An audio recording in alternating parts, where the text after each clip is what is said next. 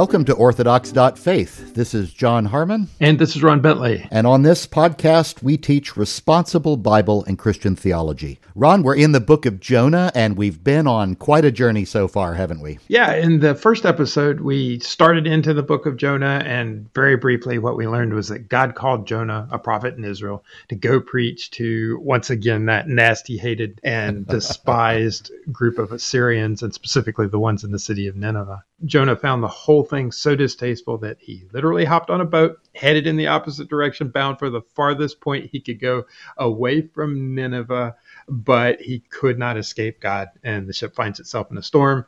Jonah admits he's probably the reason for the storm, and the whole thing will go away if the crew throws him overboard. The crew tries not to do that, but eventually they do what Jonah recommended.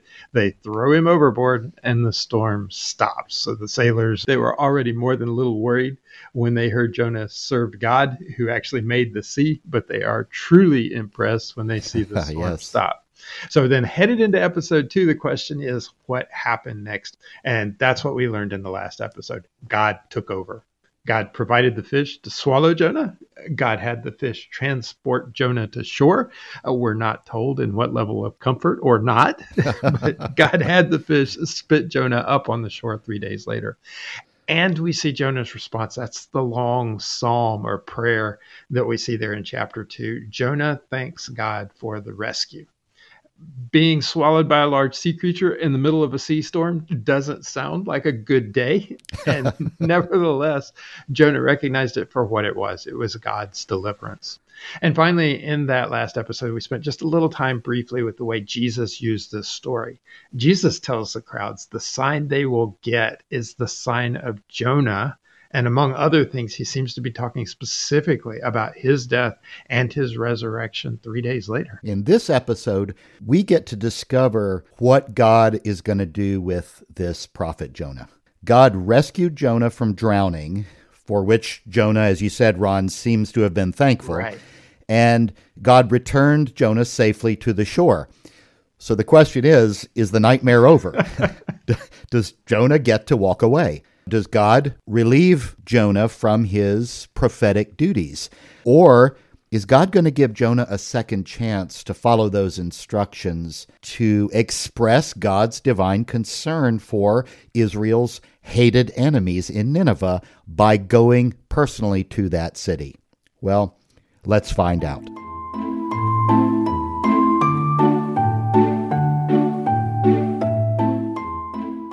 In chapter 3 of the book of Jonah, the scene shifts, but we don't know exactly where or when the action that follows takes place. Are we back in Israel? Has Jonah returned to wherever he was when the book opened and heard God's command the first time? How much time has passed since the fish spit Jonah up? Don't know. The narrator takes us directly to what is essentially a recap of God's initial command to go and preach to Nineveh. If you remember, the first time God commanded Jonah to go to Nineveh, he said, Get up, go to Nineveh, that great city, and preach to it because their wickedness has come to my attention. Jonah had problems even with that. Now the story basically starts over with wording that is almost identical to that first verse. Then the word of the Lord came to Jonah a second time Get up, Go to Nineveh, that great city, and preach to it the message that I give you. Yeah, the similarity in wording between the opening of chapter one and the opening of chapter three is meant to give the idea that Jonah is right back where he started. Okay. The situation has been reset. Jonah's back where he started.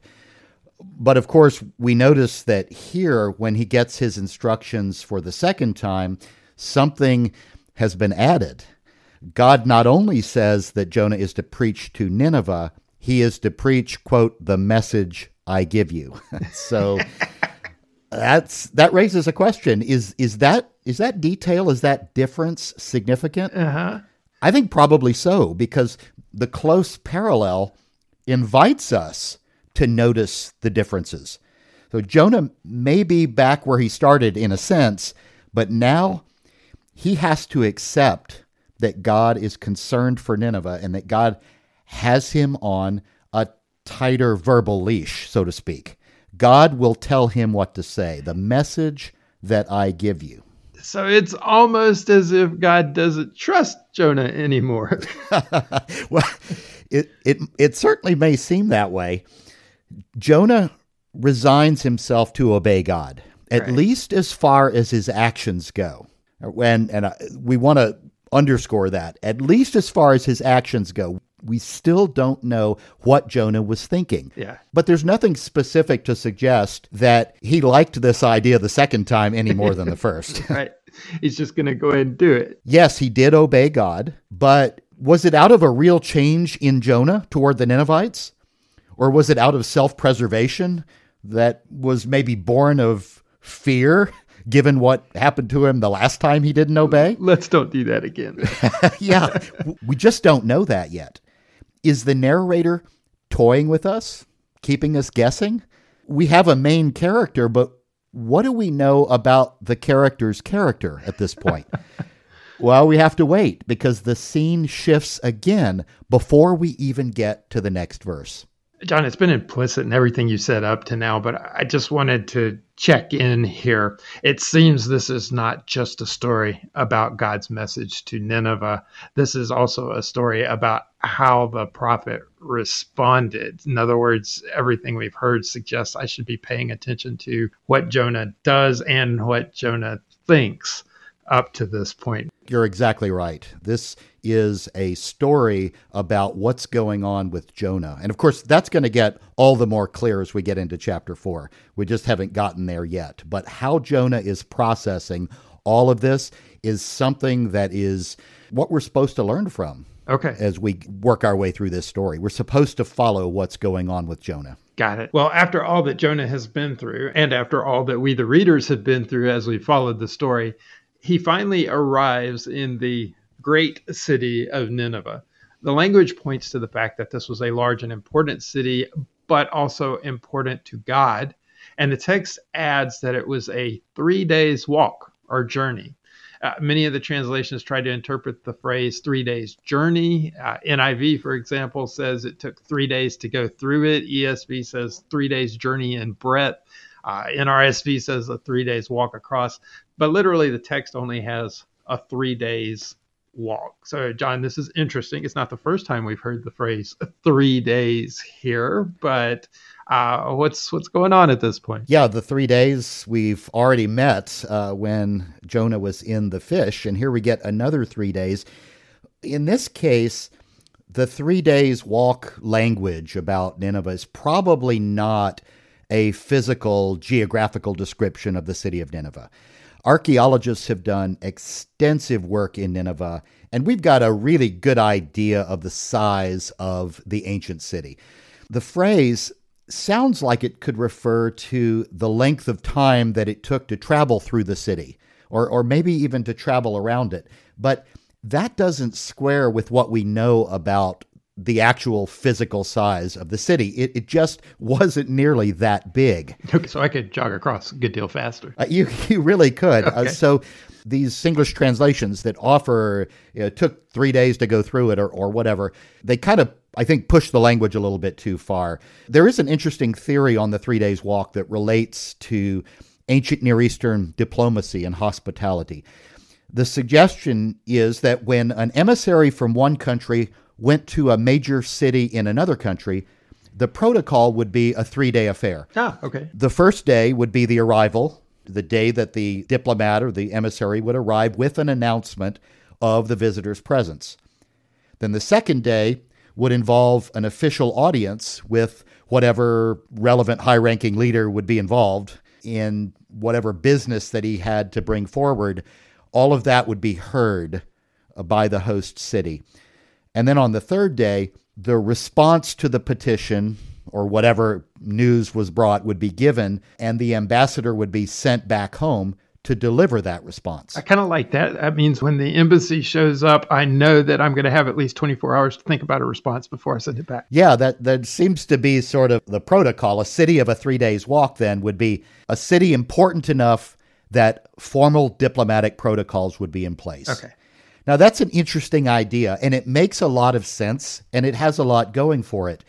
But there isn't a whole lot of historical evidence that this was the way things were working in this particular setting at this time. We just don't know. Well, another proposal here is the idea that three days was required not by social custom, but by God. So, in this sense, it was a way of God expressing what was expected of Jonah, that Jonah was supposed to spend significant time in Nineveh doing his job, whether a literal three days or a figurative period of significant time that pointed perhaps to the thoroughness that God expected Jonah to exercise in proclaiming God's message. In other words, it's not just go and say this, but you've got to make sure make sure everybody's heard it. Right. Uh, thoroughness right. is a good word here. This is what God expected. Jonah, when you go and do this, I expect you to do a good job. I expect you to do a thorough job. Now, the Hebrew text itself doesn't really signal that a, the three days journey language is part of God's commission rather than a description of the city. But it's a reasonable proposal and it's worth consideration. I, I think probably the most likely sense of this three days walk is simply that it's an idiom for a long distance. It's figurative for a long journey, which may be pointing the reader to the journey that Jonah had to travel in order to bring God's word to these non Israelite people living far away from the promised land. That leaves me wondering, presumably, this doesn't include the detour that Jonah took on his way here. right. Right, right. We know it was at least six days, right? well, on the flip side, in the next verse, we learn that Jonah began by going a day's walk into the city. So a one day walk likely functions in the same figurative way to mean a short journey. So the idea would be that Jonah had only just started into the city with this message, and boom, we get the Ninevites' reaction right away. In verse 5, the people of Nineveh believed God. So if we ask, wow, what did Jonah tell them? Well, the message, the, the prophecy in the book is this sentence 40 days more, and Nineveh will be overthrown or overturned. uh-huh. That's it. That's the substance of the prophecy as reported by the book of Jonah. Uh, John, this has got to be the shortest prophecy in any of the prophets. right. The very short summary message that is reported in the book of Jonah really begs the question what exactly does that message mean when God sends a prophet to say something like this? right. to to anyone. It sounds pretty grim, doesn't it? It's like the prophet is saying, "Well, okay, folks, I just want you to know that you're doomed. I'm giving you a heads up. You've got 40 days and then it's over. That's it. The city's destroyed and the clock starts now." Boom. Well, well, hey, you know that's probably a pretty exciting message to Jonah. Yeah, I mean, does doesn't that sound like a message that Jonah would have been all too happy to bring? To say, yes. Yeah, why why wouldn't he have dived headfirst into that kind of a project? Just tell him it's over and sit back and watch the fireworks. Right. But that's not at all how this kind of prophecy worked, and Jonah knows this. Okay. Where God is concerned, there is always hope. Old Testament prophecy always, always contained an element of hope. Those who read the Old Testament and who just dip their toes into part of Old Testament prophecy and read judgment oracles and never get around to the message of hope that goes with them miss the point of the whole thing. They're the ones who say, Ron, and I know you've heard this too, the ones who say, I don't like or I don't read the Old Testament prophets because it's all such gloom and doom. Not so. Okay. When I hear that, I know that I'm listening to someone who hasn't actually read the prophets okay. all the way through because they've only seen part of the message. There's a whole lot more, and that more is hope, and it is always present.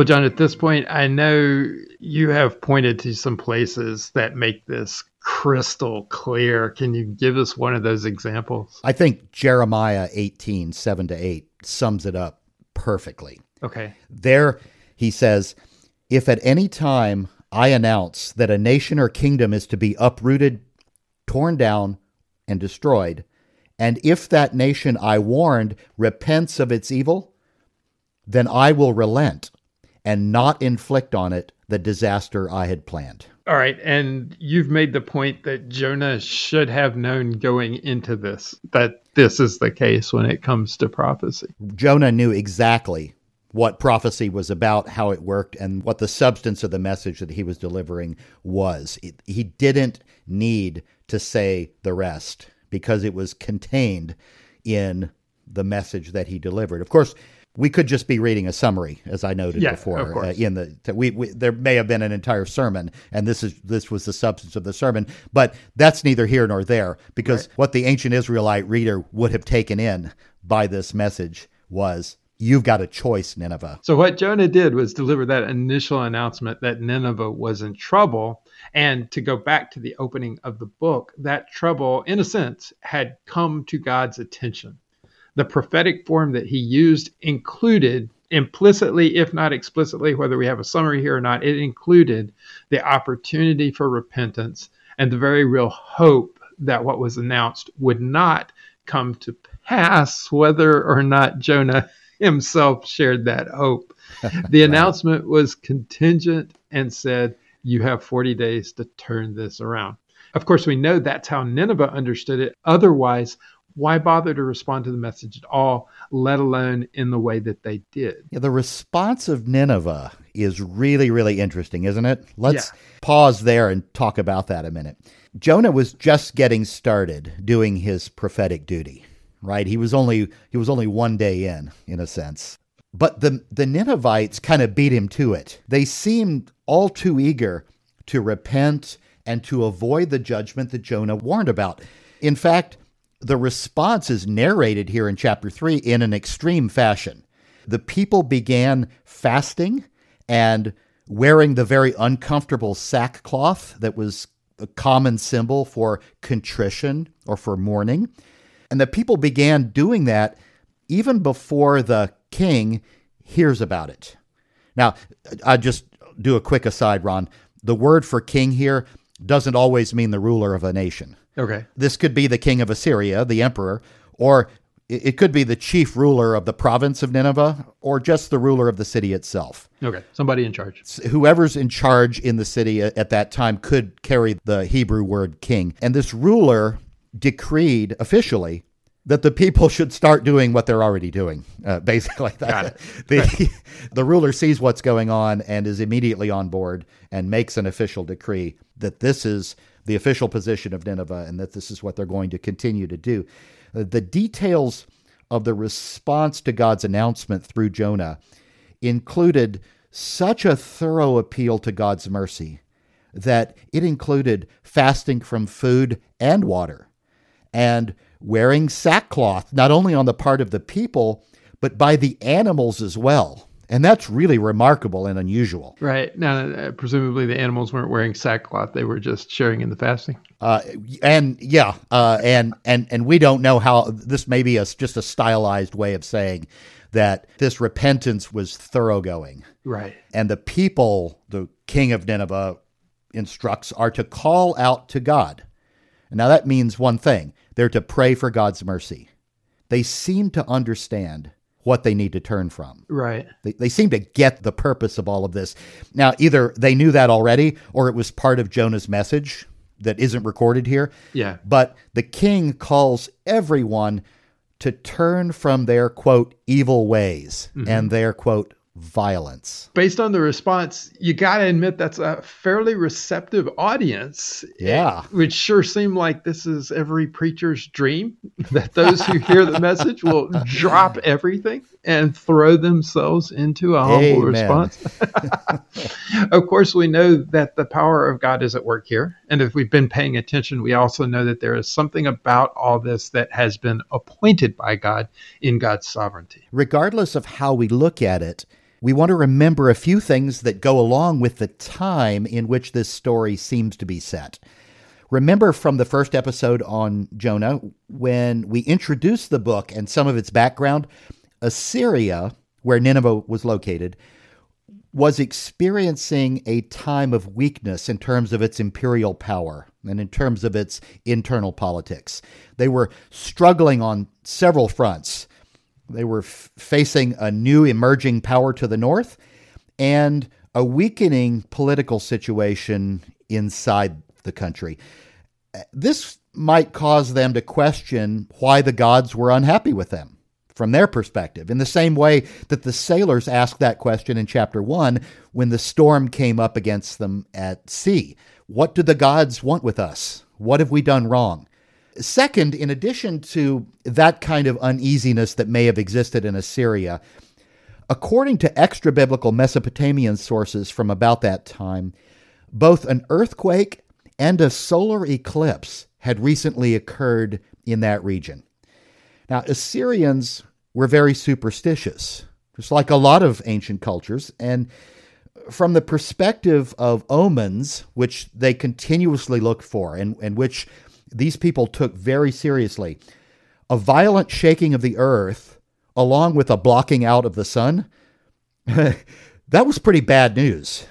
Uh, disastrous news, in fact. And they were probably shaking in their sandals okay. at, at, what might be coming, given these very, very dark and ominous omens. Now, if we can take these elements of historical background into account, Nineveh would have been a city ripe for a hopeful word from any god. Okay. Would they have been open to the authoritativeness of Jonah's message? I mean, a foreign prophet speaking for a foreign god?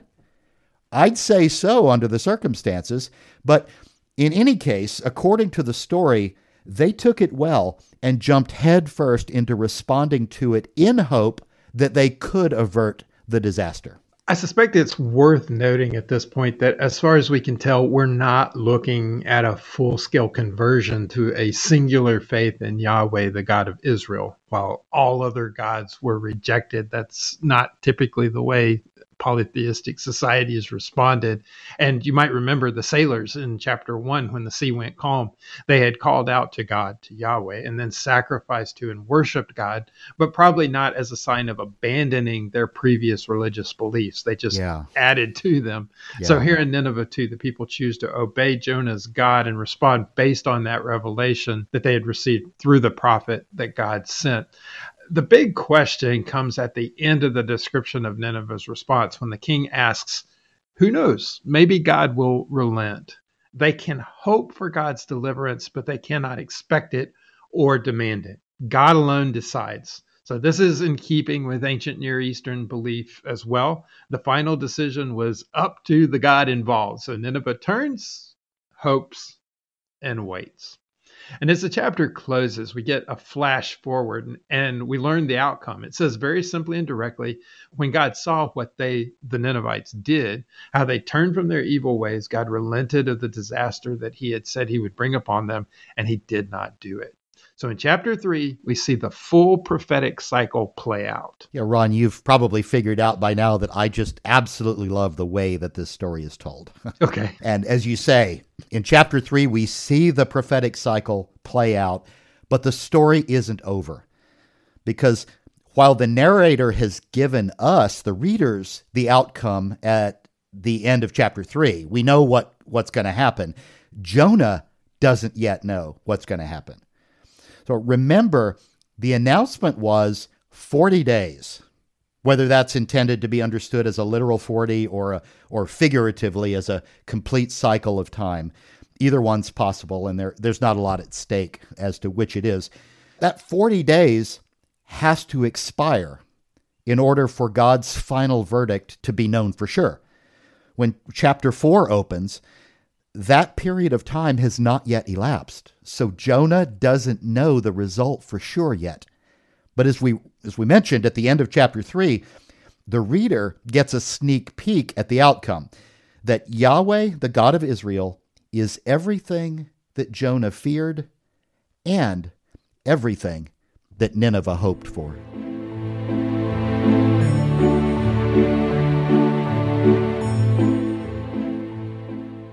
Well, as we discussed earlier, we've gotten some strong suggestions that the story isn't just about God's interaction with Nineveh, it's also about God's interaction with Jonah and how Jonah responds. So let's think about that for just a second.